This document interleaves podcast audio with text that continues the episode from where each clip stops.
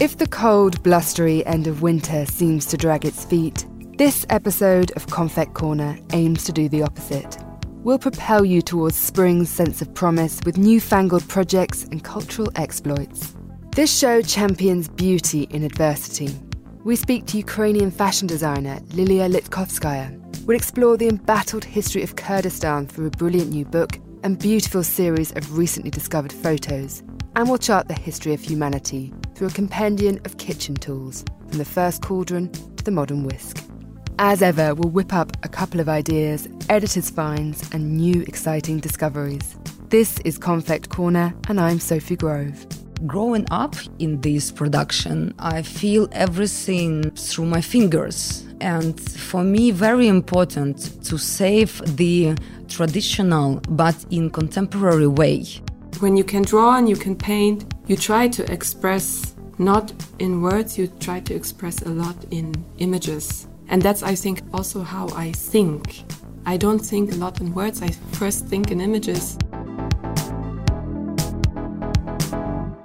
Welcome to the 13th episode of Konfekt Corner. I'm your host, Sophie Grove in London, and I'm joined by my two sidekicks, Gillian Tobias here with me in the studio, and Marcella Palik in our Zurich office. Hello, sorry to call you a sidekick. You're much more than that. I'm happy to be your sidekick in studio, Sophie. Hi, Marcella. Hello. Hello from Zurich. Now, as our long term listeners will know, we always like to start with something that's caught our attention in recent weeks. Uh, let's start with you today, Sophie. Uh, what's caught your eye? So, the day before yesterday, I went to an amazing uh, talk in a gallery, Pi Artworks, down in Fitzrovia. And it's a group show, but there was one amazing speaker that stood out this who turns out to be a fashion designer called Richard Malone and he's Irish from County Wexford. He exhibits a show every season, but his works are now being collected by a lot of art collectors and his one of his pieces was exhibited on this mannequin and it was absolutely incredible um, sort of ruched purple suit with an amazing sort of sculptural asymmetrical headpiece. It felt like it was about to burst to life, but actually it was obviously static that time. But he often, um, you know, inhabits the pieces himself, and you know, really interacts with the pieces. And it just was so stunning and amazing to see it. It reminded me of Diaghilev or or something like that, and his his understanding and his approach to the work was just so I don't know, it was just one of those moments that I thought, how wonderful. Uh, what a discovery for me, at least. Oh, and it is always so nice when art is, I mean, not quite performance art, but it comes off the canvas in an unsuspecting way. I think that's what I love. And also just that sense that, you know, fashion, art, design, is actually you know cross fertilizing and there's aren't such strict categories actually at the moment necessarily and i think that's quite refreshing it's wonderful to see, you know, Rich Malone was talking to another Irish artist called Sarah Dwyer, and the practice is very similar. And I think that actually we don't need to categorize as much as we possibly do. But Marcella, how about you? You've just returned from Copenhagen. Yeah, there was the, the fashion week during a really not so pleasant uh, pleasant weather. It was really grey, rainy, dark, and therefore their really um, colorful fashion collections were very refreshing. And um, then I did also some shopping, a little bit. It has to be always. of course. um, I went to a actually very iconic, long existing fashion store institution called Holly Golightly, and I thought every time it's not the first first time I was there. It's it's such an amazing space with such inspiring small niche brands, and it it's actually like an, in an apartment from somebody, and it's just inviting to stay longer. It's beautiful. I I felt in love in a in a sunflower yellow pajama by Copenhagen-based Tekla, woven platform sandals by Colville and a long kaftan by Rianna and Nina. And I could continue like this. You, you definitely uh, yeah. had to iron some more summery garb, maybe. Yeah.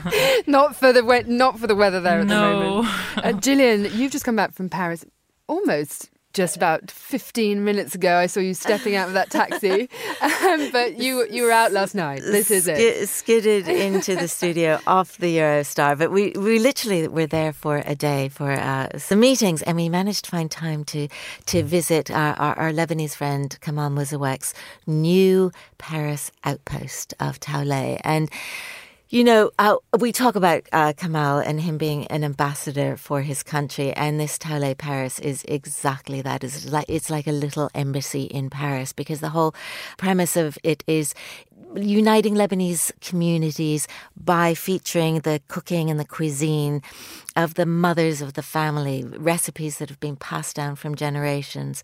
And he's created his table. Tawlet means table in Arabic. And um, there's the regional cooking by the Lebanese women and it's also an epicerie with the most wonderful Lebanese products. And he's creating products with French uh, producers. And it's just this lovely emporium full of color and the warmth of Lebanon. So I, I'm glowing. I'm still glowing. And come out. I mean, the the food is amazing. I mean, I, have been to the to the Beirut um, kind of incarnation of Tawlet, and so lucky Parisians that he's decided to replicate or at least you know do something interesting in Paris. Now, as Kamal is showing in his restaurant, cooking is part of our culture, and for many of us, it can be a way of connecting with people and socialising with friends. We all love a good dinner party, as Gillian knows. but what about the tools we use in the kitchen, and what stories can we learn from them? Tools for Food is a new book by writer and curator Corinne Mynatt, opening up our kitchen drawers and detailing the history and stories behind some of the most exquisite, intriguing, and best loved utensils.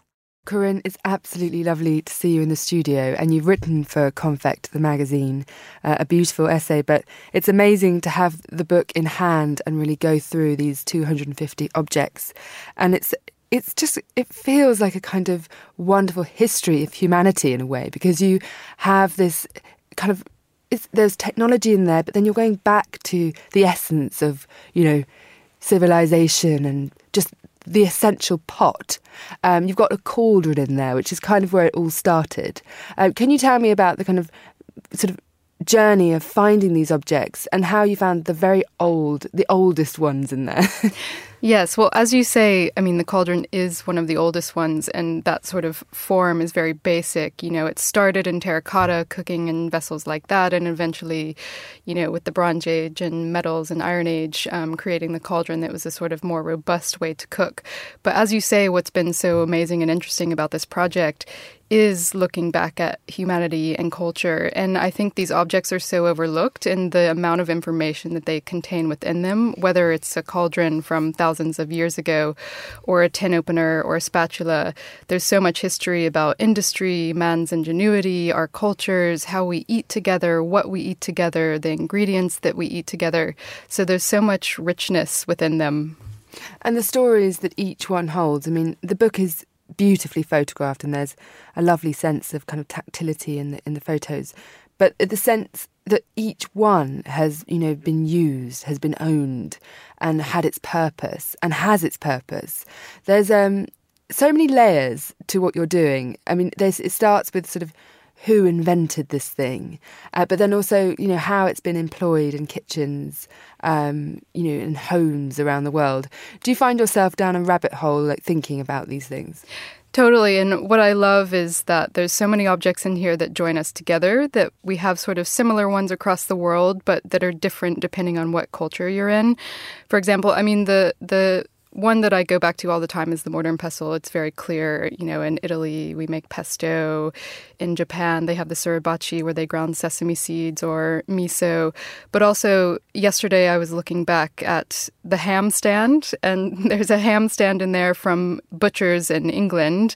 But also, you know, you go to Spain, you go to Italy, they have their own version of ham stands for carving Serrano ham. So it's very different, but it's also the same. We we have a similar need to hold ham in different ways. And that's why it's it's wonderful. It, it, it charts the history of migration in some ways, but also technology, the way we exchanged ideas. And um, I mean, you've got some rather wonderful implements in the studio. Um, it's just, it's great to sort of see them all laid out, kind of like tinkling, shining. I'd start maybe with this amazing horn shaped um, copper vessel with a big handle on it. It just looks completely puzzling to me. And this is one of my favorites. Um, when you leaf through the book, it is a full double page spread and it's an ale warmer. The one in the book is in the shape of a shoe or a boot, uh, which is just so funny. Um, you know, it's about 20 to 30 centimeters long or, or maybe even longer. And basically, you put the ale in the object and you stick it in the fire to warm it up. Now, that was done for a few reasons to kill bacteria, but also you could mix spices in there like cloves. And then it has a little um, pouring spout on the end that you can dish it out to friends. This one is slightly different. Um, this is my one from my personal collection, which is this sort of cone shape, which you similarly stick in the coals of the fire and it warms your ale, and then you can pour it out or drink directly, but I think it'd be quite hot. It's it's magnificent. I mean, look at this thing. but it's it's funny like how some things have lasted and some things have almost become defunct, like this one. Mm. I mean, here we've got some other things that look very, very modern. This is a nutcracker, a very beautiful nutcracker, in fact. But can you tell me if this looks fairly recent. Yes, absolutely. this is a absolutely. This is a Nutcracker by Robert Welch, and this same object is in the collection of the V&A, and I think also some other design collections around the world.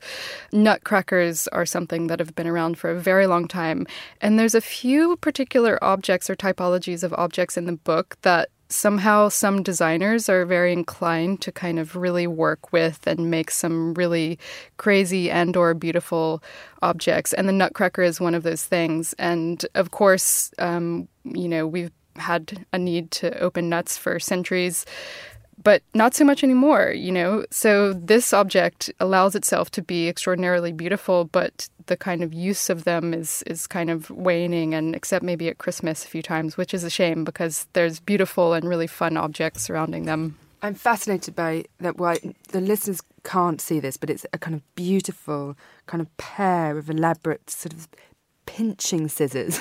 looks like something might be from a milliner's. I don't know. Absolutely. and maybe from the 19th century, but this feels like the Antiques Roadshow now. Yes, that is a sugar nipper, and it's very particular and is no longer used because it was for basically chopping off chunks of sugar from sugar cones, which is how sugar used to be formed when you bought it in the UK. So either the shop would have a pair of sugar nippers and they would kind of snip off smaller bits of the cone to give to you, or if you were a very wealthy household, you would have your own set of sugar nippers in your house. And they're really elaborate, sort of organic, baroque sort of also slightly menacing medieval looking objects that allow you to sort of pinch off those bits of sugar. I was looking through the book and feeling a bit nostalgic in a way. I mean, you mentioned kind of the the advent of processed food, which has disassociated us from these implements, even peelers, even nutcrackers, but also other things that we, fit, you know, knives that we used to carve, butchery. We've become quite alienated from these tools. And I wonder whether you think there's a bit of a revival going on. Um, certainly, from when I was living in Paris, I met some manufacturers that said, you know, actually, people want these things in their lives again. They were nearly extinct. And now we're seeing a whole new generation coming back and saying, we want these kind of vinegar jars, we want this garlic pot that's specifically designed for storing garlic and airing it and they work but they also they make they have a sense of elegance and purpose in your life that is somehow quite sort of I don't know. It just it it's it feels good for you to have these things around that has that specificity. Mm. Um, what's your take on that?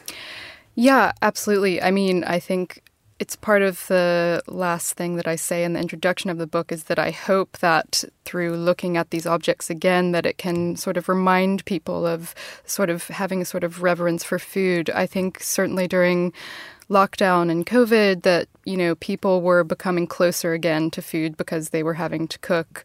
I mean, on the other side of the spectrum, people were ordering a lot of takeaways, I'm sure, but I think people were thinking more about that process and taking that time to do that and what they eat and what they put in their bodies and sort of caring about that more. And certainly by looking at each of these objects and getting into the design and culture and the technology behind them, but also the nostalgia of certain objects that mean something to people, whether it was handed down or a new object, you know, that brings them joy in the kitchen. I certainly hope, uh, I mean, it's a big ambition for the book, but, but that this book can highlight that for people. I know you have the most amazing kind of museum worthy collection of these things now, but also you love Le Creuset and beautiful kind of pans and pots.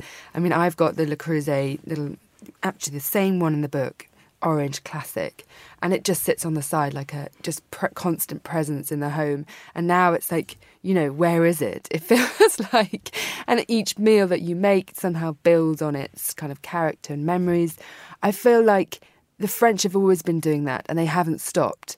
Do you think that maybe i don't know it, it feels like people are starting to kind of slightly invest more in their pans and feel that sort of relationship.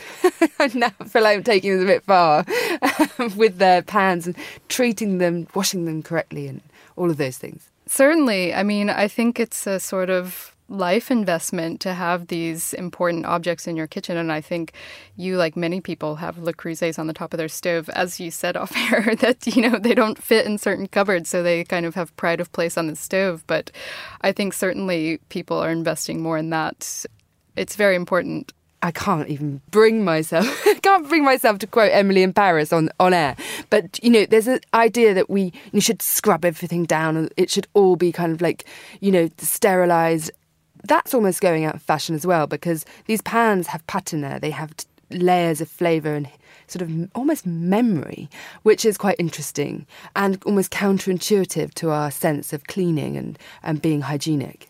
Yes, I mean, that exists across the world. For example, the wok, when you clean it, you need to season it afterwards by putting oil and heating it on the stove. And the same with, um, you know, cast iron pans in Europe you you can't scrub it all off because it affects the the cast iron. You need to have that oil in there, and I think there's you know legends across the world of pans that have been cooking for hundreds of years and never been properly cleaned. And yeah, I think there's something in that and something that gets passed down. Corinne Mynatt, thank you for joining us on Konfekt Corner. Her book, Tools for Food, is published by Hardie Grant Books and is out now. Sophie, I have a feeling that if we opened your kitchen uh, drawers, you'd have a whole host of intriguing utensils. Well, I picked up a lot in, in France in my in my hunts through the brocante, probably alongside Corinne. She's, but then I've I have got some amazing, beautiful. I've got, I've got a jam spoon which is uh, got a little kink just so it sits on the side of the jar, which I think is particularly nice. And um, just really lovely things in France that they're still using that have completely disappeared from our kitchens in, in uh, elsewhere in the world. A beautiful garlic jar, which is perforated, um, ceramic, so the you know the garlic can mm. breathe. Lovely these egg you know egg baskets and things like that that actually make your life much easier. What about you, Gillian? Do you have any? Well, yes. For me, it's very much about the ritual of eating. So, one of my favorite utensils is um, a very sharp, perforated, curved grapefruit knife. And I just have memories of being a child and watching the rhythm of my father cut round the grapefruit. Now, I'm sure there are other knives and you can do it a bit more rough and ready. You don't have to have a grapefruit knife, but it was that ritual of watching him do my grapefruit in the morning. But it's amazingly difficult to find a perforated, curved grapefruit. And I, and I ended up having to find it in Paris at the wonderful department at Le Bon Marché. Oh, good. And uh, Marcella, you must have some some quirky utensils at home. Actually, I have something very similar like Gillian. I have an orange knife it's something completely different than the grapefruit one, but the, the orange knife, I inherited it from my grandmother. It must be from the 20s, last century. And it's, it's just beautiful because it adds so much elegance to peeling and eating an orange, what usually is like quite a juicy action. it's it's beautiful. You you can eat an orange in a very very nice, elegant way, even in a restaurant. So this knife is everything for me. And I think that Corinne was interesting talking about the stories and like the relationships people have. I've got a whole set of Mauviel copper, and I I just feel like I take them wherever I go around the world, wherever I've lived, they've come with me. You know, I've got one Le Creuset, I feel like it's part of the family. I mean, I, I think that you can get very maybe too attached, but it's the right thing. This is a, you know, it's a collection of sorts. It is, and I think that's why collecting at the Bolkans is so important because all these pieces do have histories, and it's really nice to find new owners uh, for these histories.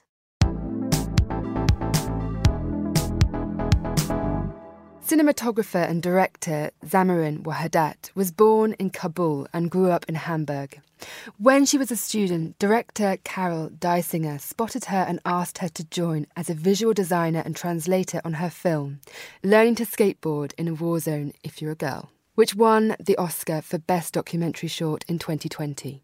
This experience led her to write and direct her first short film, Bambirak, which explores themes of identity and childhood, looking at the everyday racism experienced by people with an immigrant background in Germany and her own relationship with her father. The film follows eight year old Kati and her father Farouk as he juggles being a single dad whilst holding down his first job in a new country.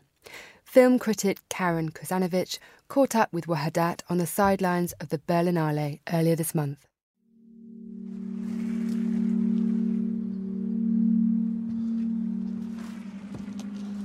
Hey.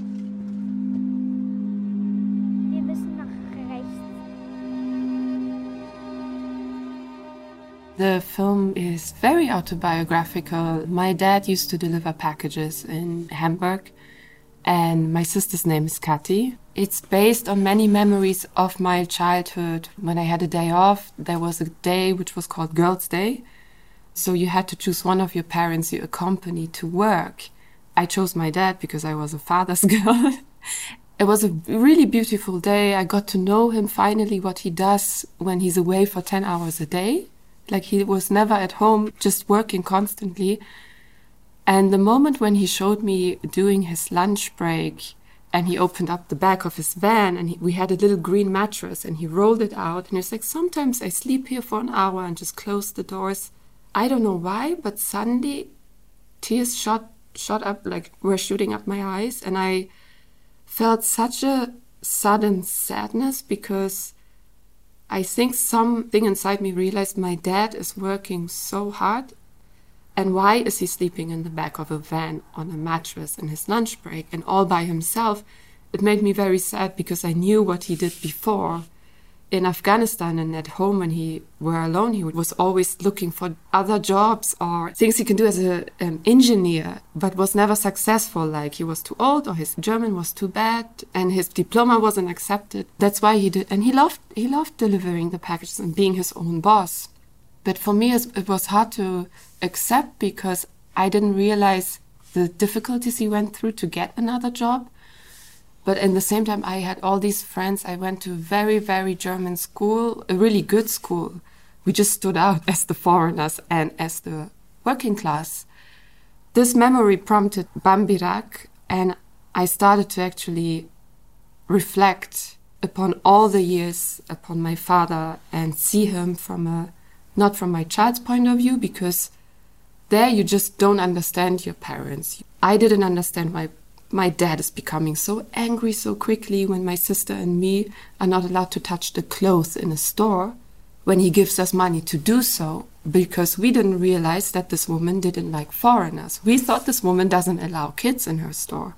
In my mind, I was, we were just like, why do you have to now go inside the store and fight with the woman? That's what he did, and it was embarrassing for us as children. And the movie is actually, for me personally, it's trying to understand my father how it was for him to raise his children in a new country and start from zero through Kati, which is my which is a mix of me and my sister, if I'm honest.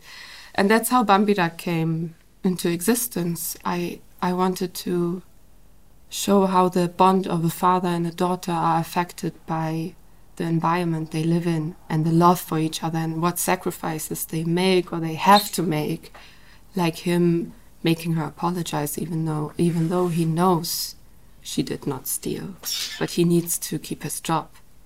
And he doesn't want to get reported or lose the job he has to provide for his child, his family. But how that affects actually the dynamics between a parent and a child, I think, is something that we don't see in a lot of films yet. But there are films coming out They're now coming. about this experience. You've got an enormous number of festivals under your belt already, and you're also planning a documentary on uh, Sarah Mardini, which is fascinating. Tell me, tell me why you're inspired by her.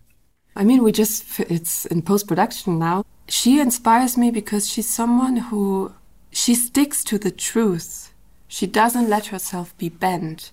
She has a, I think, a very traumatic experience crossing the ocean with her little sister, Yusra.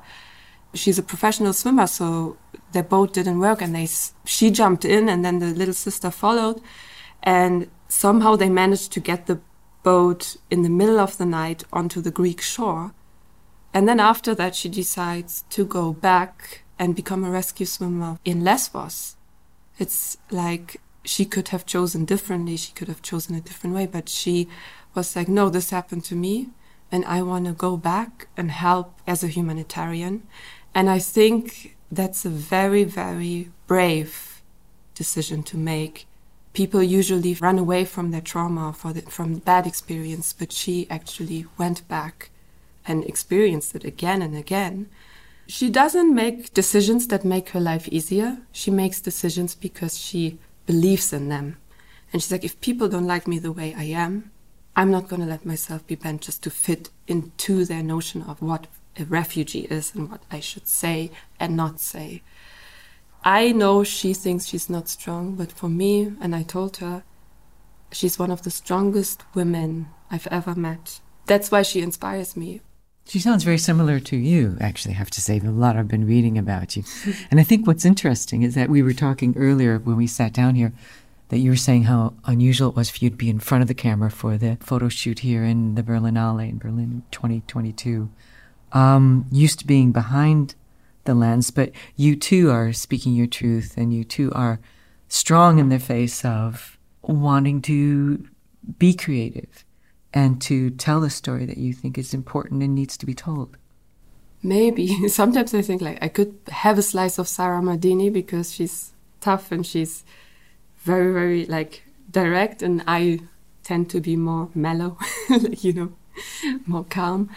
But yeah, a, maybe in a way we, we do follow our passions. I mean, I did follow my passion even though no one really believed in my success as a filmmaker in the beginning. I mean, you say, I want to become a filmmaker and your family is like, okay, how do you want to make money? And like for years, you do films, you do short films, and you're you are in this bubble, but your family still doesn't understand what you do. And then there's this point when the Oscar comes and of course changed a lot even how my family sees me. They were supportive, but I know there was always like something, oh, the crazy artist, and it's like she's an artist, and let's see when she makes money. but I, th- I think people are mystified by movies. You know, we we all watch movies and we're all film critics, but we don't understand the enormous work, teamwork, collaborative effort, and planning that comes into even making a short. Yeah. Huge amounts of time.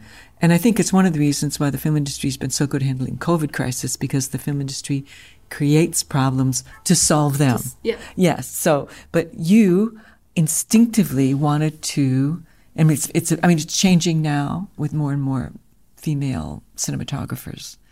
Generally, it's very male oriented. But what I liked about what you said in the interview earlier, you said, uh, you grew up with a lot of different languages around you. And you said, but when you play, you don't need words.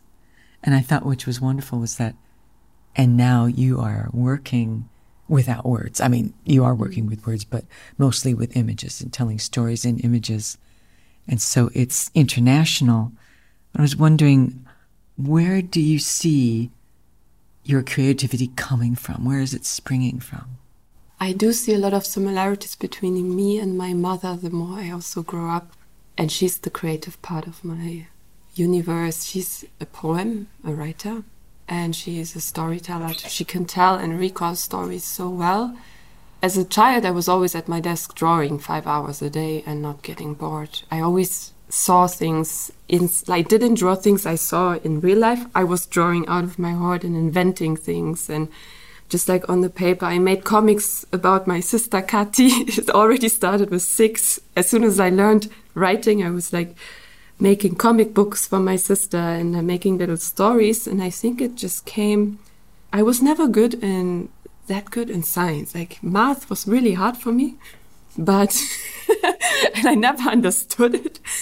But the cre- I was naturally even my parents saw it and my sister saw it. Like I was always creative. I, I think as soon as I could write, I was writing stories, and before I was drawing stories. So it was always very visual. I think when you can draw and you can paint, you try to express not in words, you try to express a lot in images. And that's, I think, also how I think. I don't think a lot in words, I first think in images.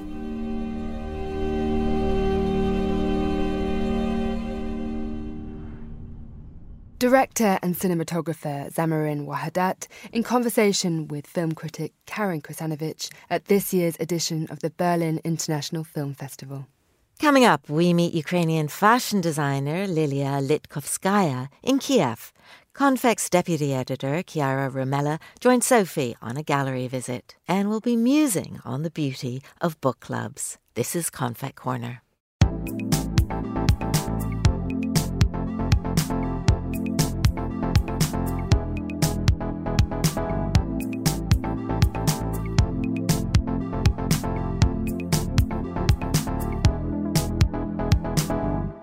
Now, the world has moved very quickly in the past few days. As we were putting the finishing touches to this show, and a story which was reported in the Ukrainian capital of Kiev only a few weeks ago, Russian forces moved across the border and invaded the country. The subject of Paige Reynolds' report, Lilia Litkovskaya, has since fled her home in Kiev with her two year old daughter to the safety of Milan via Poland. Clearly, the future of her business and the fate of Ukrainian society is very uncertain, and the situation is incredibly bleak. Despite the shocking turn of events, we decided to run Paige's piece. As this report describes, Ukrainian fashion has blossomed in the past few years and has reached international audiences and acclaim.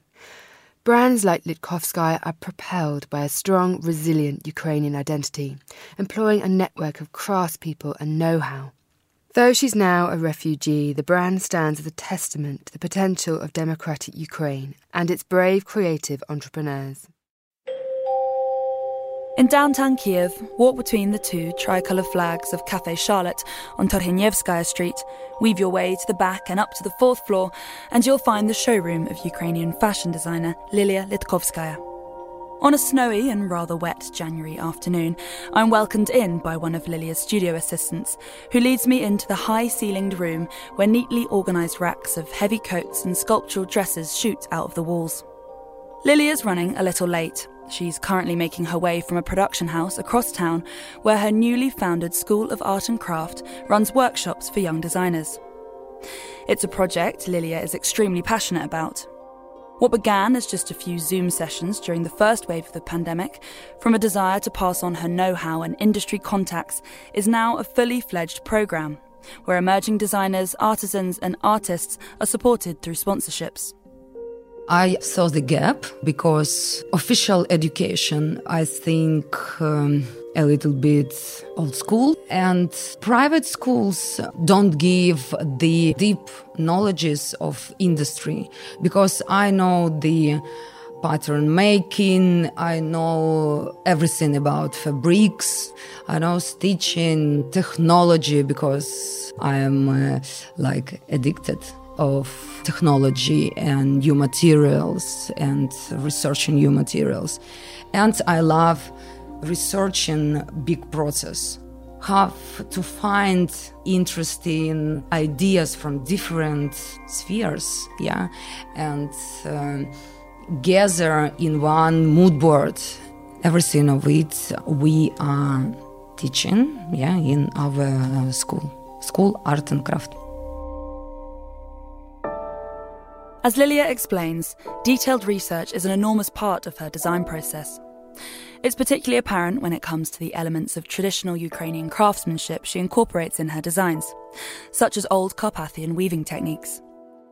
Hailing from four generations of tailors and garment makers, Lilia was exposed to garment production from a young age growing up in this production, I feel everything through my fingers. And for me, very important to save the traditional but in contemporary way, breathe new blood in old uh, traditional. And the artisanal line, we have artisanal line. This is sustainable line built in this way, built in uh, total traditional way. In this artisanal line, old production leftovers are collected, sorted into fabric types, and reworked into a thread before being weaved into a quilt like fabric from which one off pieces are created. While they used to be produced across Ukraine in an ad hoc fashion, depending on which factory had the right know how or capacity for each product, that's now starting to change. Three months ago, we opened our big production for produce uh, mass production in one place. But at the same time, we continue to place orders in uh, another production. Mm. And all in Ukraine? On Ukraine, yeah. Since Litkovskaya was founded in 2009, the Ukrainian fashion industry has taken a quantum leap, both in terms of its homegrown scene and international recognition. Many Ukrainian brands sell all over the world, and we have really strong designers. And I'm sure that Ukrainian artists, in different way, musician, photographer, designers, architects, it's like a cluster of creativity. It's like непаханное поле, I don't know, it's like a unplowed fields and I think if you create something special, something ta ta ta ta, and sound from here, it's something special there. At the time of our interview, tensions were escalating, but there was a sense of disbelief that a Russian invasion would get as far as the city walls. What's happened since is truly unimaginable, and we can only hope that designers and artists such as Lilia still have a city to live and work in in the future. Though prior to war entering the capital, I got Lilia's thoughts on what it's like to be a designer in such a volatile environment. It makes me stronger. And through this not simple way in um, political, economic uh, situation in Ukraine, uh, developing myself inside to be stronger, to be um, confident. I would like to um, tell about Ukraine and Ukrainian artists more and more. We are really a strong uh, nationality. For Konfekt Corner in Kiev, I'm Paige Reynolds.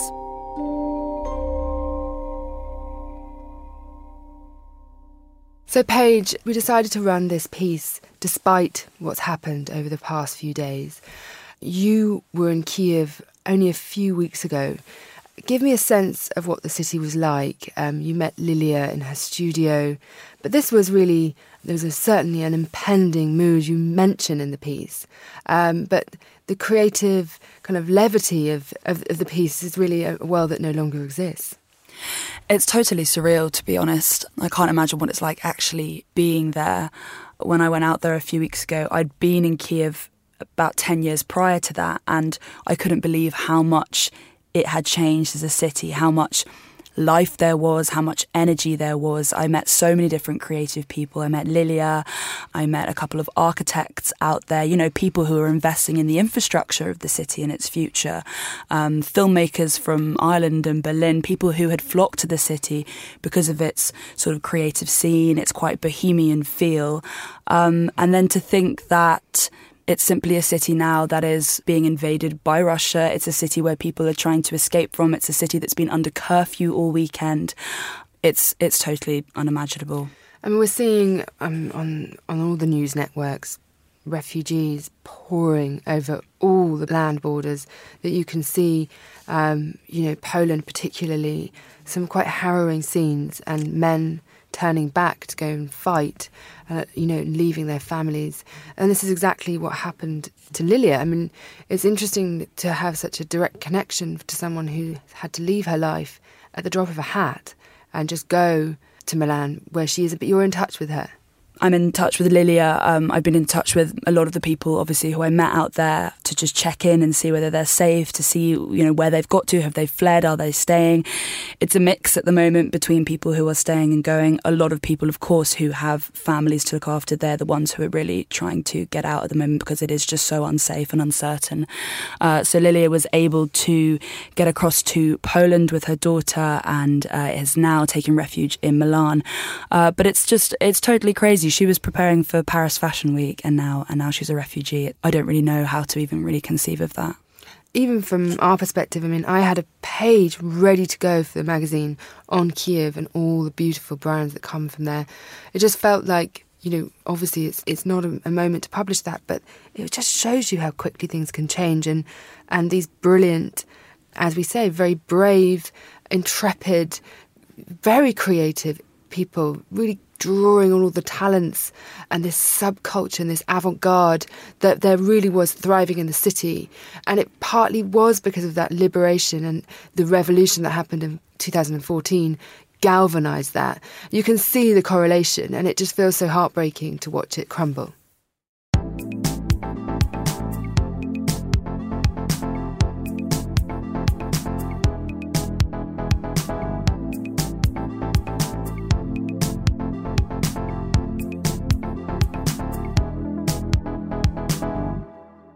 Welcome to the studio, Chiara. You are now deputy editor of Konfekt.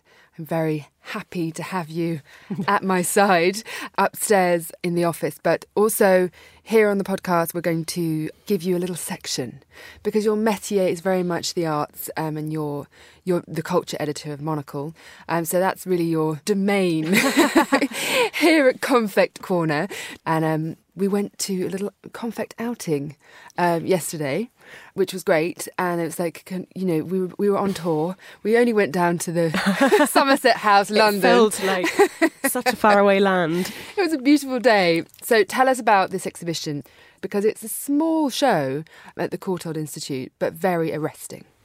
Definitely. So I think that both you and I have an interest towards I guess, histories of places as well of arts itself. And this is a photographic show titled Kurdistan in the 1940s um, in a very small room on the kind of the side of the Courtauld Gallery. It's a great opportunity for us to go see the Courtauld again. I mean, I know that it was one of your old haunts, but I hadn't really been in years and it's really been spruced up.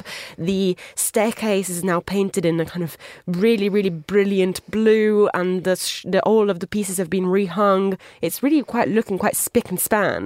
Uh, what's your memories of, I guess, like going to the Courtauld back in the days, kind of trawling through the books in the library? Well, I used to spend hours reading and, and you know writing dissertations and things because I studied at London University and down in the, the vaults where the library was, it was quite amazing, and all of the Courtauld students would be there just shevelled and romantically kind of having crises. And then we would all have drinks in the pub afterwards. But it was much more dishevelled, actually, the, the, the courtyard itself. It was worse for wear. So they, they've obviously invested a lot in restoring the cornicing, the kind of 18th century flourish of the building now feels very sort of elegantly restored. Um, and the collection is amazing. I mean, we saw Gauguin you know, absolutely amazing Monets. It's quite transportative. So, a lot of Côte d'Azur in there. Yes. Which we kind of needed yesterday. Not that London isn't nice enough, but uh, yes, it, we did get a bit of Antibes whilst, whilst we were going through the rooms. I do think that that transportation to Kurdistan in the 1940s was particularly interesting because it had a, a, definite melancholy, if not a kind of an undertone of tragedy, if we want to say, because the imagery is really mesmerizing. It captures this moment of, I guess, great cross uh, kind of existence of so many different religions. It was really quite an extraordinary place in the 1940s, but then uh, the photographer who took all the pictures in, in the exhibition, Tony Kersting, um, was one of the most renowned architectural photographers in England at the time. And he went on so many different trips around the world from Syria to Egypt, including Kurdistan, Iraqi Kurdistan, and I guess was sent there to to document the amazing architecture of the space, but ended up taking pictures of people at the same time, obviously being there on, on trips.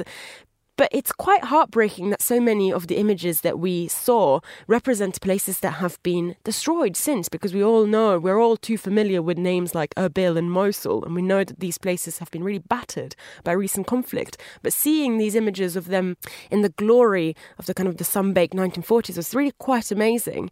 And then you can also see how potent the tradition that is at heart of a community like the Yazidi community has really remained and it informs what you think of seeing movements like the, the Kurdish kind of resistance movement and how that tradition has really been instilled in, and it has been so potent for decades and decades and decades. Some of the portraits are very immediate and kind of absorbing. There's a particular one of a young girl who's wearing most beautiful Yazidi dress and beads, kohl on her eyes. She's staring into the camera, and you, you feel like there's a direct connection with her in a very powerful way. But then you start thinking behind all of that, you know, this young British kind of architectural member of the Royal Geographical Society, kind of going in and you know, snapping these people. I mean, he, he he took portraits very much with a tripod. I think it took a while. It wasn't sort of you know quick snap and run, but it felt interesting. Just given that context, how you start feeling almost a bit, tiny bit uneasy about the immediacy of the portraiture. Definitely. I mean, I talked to the curator um, of the show exactly about this, and he said something really interesting exactly about what you say that the portrait wasn't just snapped, it wasn't a street shot. At the time, the equipment was quite cumbersome. It took some time to take the photo, and that informs the way that we should read it. Let's take a listen.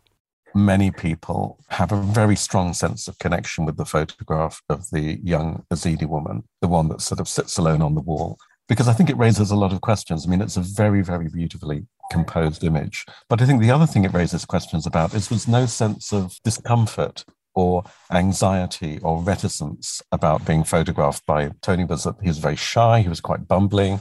It would have taken him a long time to set up all his equipment. And yet he gets these photographs in which people don't look as if they're pulling away from the camera you know, you can always sense if somebody's been photographed and they haven't really enjoyed it. I suppose the one I would take was one of the ones, probably the winged bull at Nineveh, because that is the one that I think many of us remember seeing the video of it being destroyed, you know, by kind of jackhammers and sledgehammers. And when Kersting photographed it, it was a kind of new discovery. It had only just been unearthed from the desert. This is something that's kind of existed almost for millennia. And then it had this kind of brief period that spans from Kersting photographing it to its destruction a few years ago. Wow. I mean, it feels like such a wrench to hear that and to read it. And the sad thing about this exhibition is every time you get to the end of one of the little blurbs, you're waiting to see whether that piece of history still exists because ISIS were kind of dynamiting all the stuff over there. And there's a mosque that's pictured that is, you know, no longer. And apparently, you know, it had the body of Jonah and the whale, or Jonah of hmm. the whale, in it, and it's and it, you know it was absolutely systematically destroyed. So, I mean, this exhibition is is very complex emotionally, wouldn't you say? Absolutely. And I think it's also very interesting from the point of view of exactly what you were saying, you know, going to watch it as a woman, trying to interrogate the importance or the relevance of a man taking those pictures and the kind of a, a, British man traveling to those places and taking those pictures. But at the same time, some of these photos are some of the few documents that we have of these places. not all of these places have been documented that well. So it's kind of tussling up in your head as well. Like, how do you feel about the relevance of these pictures? Obviously, they bring up challenges in the kind of the debates they were having about the gaze and who that belongs to. But at the same time, they're very they're very important document. So where do we stand on that? I think it's a really interesting place to go see and find out for yourself. Well, Chiara, while we're on the subject of Kurdistan, I see you have our friend Isabel Käser's book in front of you called The Kurdish Women's Freedom Movement gender, body politics, and the militant femininities. She's been spending a lot of time in modern Kurdistan meeting women who are part of a militant feminist movement, which is fascinating and very complex. And Chiara, I know you're reading it now. What's your take on the contemporary situation there? Well, I think the interesting point that I take from what I've read of Isabel's book is that we tend to think of the movement of liberation and this kind of female led, we famously female led uh, movement. We tend to think of it as something extraordinary, out of the ordinary. We tend to not really think about female involvement in situations of war and revolution around history.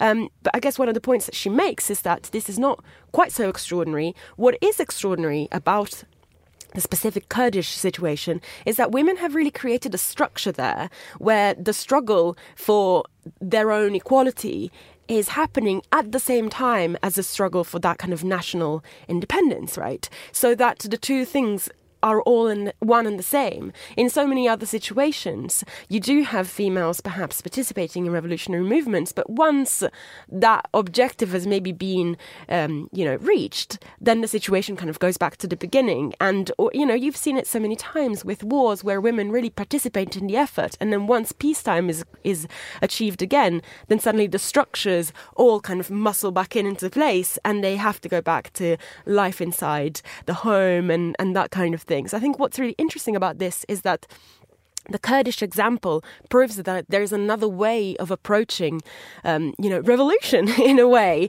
and that that way is not to kind of sexualize the participants in, in the militant movement, but the only way to create that camaraderie is to consider people as people. And it's very interesting in Isabel Käser's book.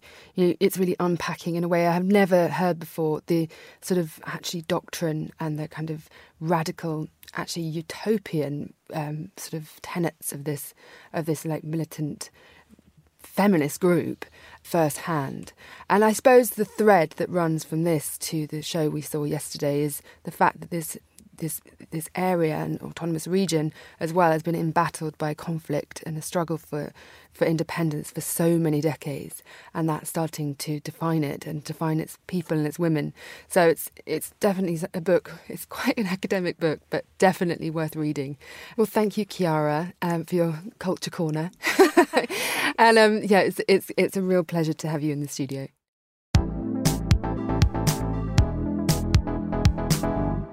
And now for a final thought. Konfekt's chief sub editor, Genevieve Bates, reflects on why a book club has been her most enduring social activity over the past decade. About once a month, usually around 7 on a Monday evening, I struggle to pull away from a wonderful novel, often with just 15 or 20 pages left, to go to my book club. It's a group that was created by a writer friend about 12 years ago. The founders invited a disparate smattering of bookish neighbours, old friends, and new acquaintances. Some, like me, worked in publishing, while others just read voraciously. Over the years, members have dropped out, but a core group remains, and, having set one or two books a month throughout that time, we now share a communal canon of about 150 titles which fuels our conversations with half remembered cross references. Reading might be a solitary pastime, but my book club is a boisterous, boozy conclave with which I've had a love hate relationship that has outlasted my membership of any gym, school mum gang, or workplace team. For some, the deadline pressure and imposed choices can turn reading into a chore. So, why do I stick with it? First, because it forces me out of reading ruts. Left to my own devices, I might binge Georgette Heyer or Ian Rankin for weeks on end. But the club drags me towards the topical, and my readerly brain is better nourished for it. It's unlikely that I would have galloped through hefty novels, such as Donna Tartt's The Goldfinch or Hanya Yanagihara's A Little Life, without the spur of the monthly meeting. And it prompts me to read more nonfiction too. Anyone who follows the news might think they already know what's inside a title such as John Carreyrou's Bad Blood, about the rise and fall of Elizabeth Holmes' startup Theranos. But the details have stayed with me in a way that skimming reviews would not. I used to think that I didn't need to read the controversial books of the day because the weekend supplements were full of opinions about them. But reading them, as opposed to merely being aware of them, has brought unexpected benefits. It's boosted my confidence in my own judgment and help me to stop simply quoting the views of others. Sometimes, a forthcoming screen adaptation brings an older book to our attention. Some of our choices are obscure, We've tried classics, but there's always someone who studied a canonical text at school and does not wish to relive the trauma. The old masterworks can be quite dense. We all agree that they deserve to be read, perhaps during a long summer in your teens or early retirement. But now is not that time. And a book club requires choices that will be read in full in order to give rise to lively discussion. Some evenings, lively would be an understatement. Fictional characters prompt stories to be told that would never get an airing in the usual run of social life. Our childhood slights, workplace affairs, and tales of extreme family drama tumble out. There's a sense of closeness created by inhabiting an author's well crafted world that makes us more reflective, confessional, possibly even funnier than we are elsewhere. If you're thinking of starting a book club, my advice is plunge in. The rewards are immediate and also cumulative. Invite people who love to read. They don't have to be close friends. Your fellow members become chums of a different sort. Select books by discussing them together. Don't make one person responsible for inflicting a choice on the others. Some of the fun is making your pitch for the worthiness of a new author or release. And finally, repurpose the cliched maxim what happens at book club stays at book club.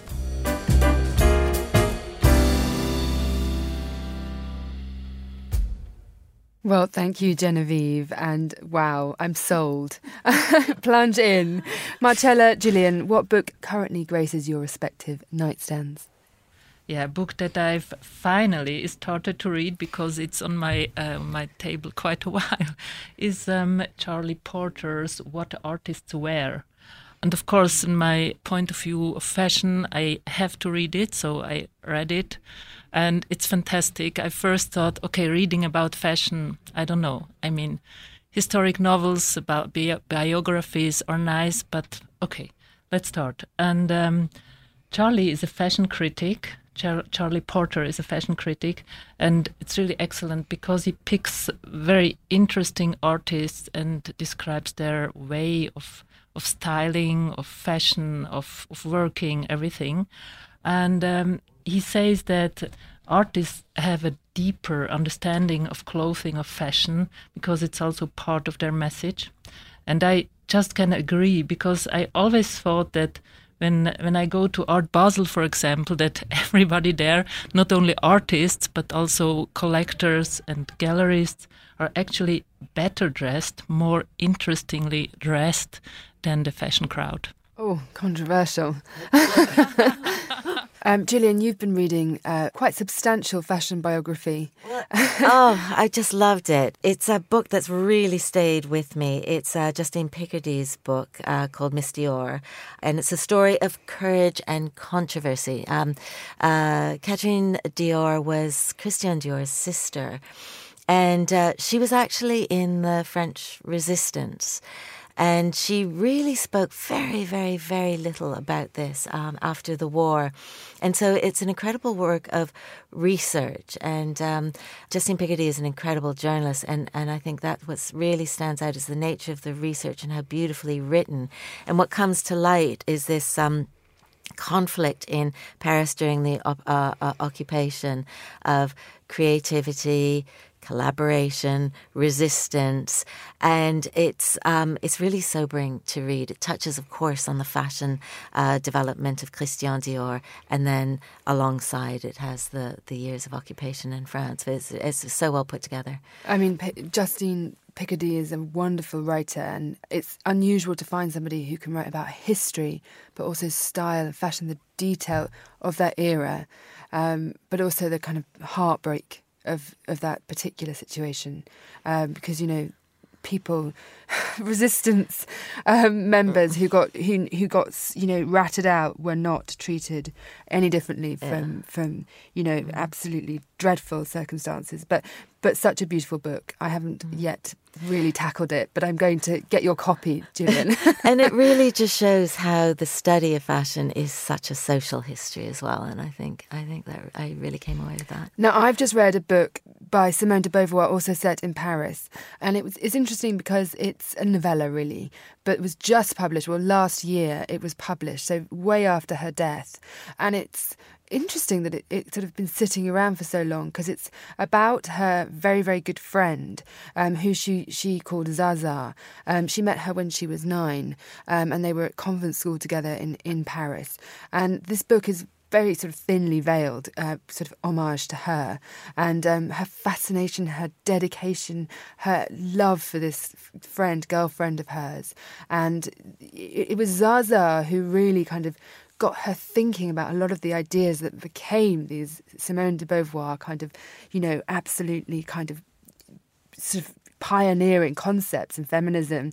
So then this book is is beautiful. It's fiction. It's got a it's a feel of, of the Mandarins, the book that she won the uh, the Prix Goncourt for.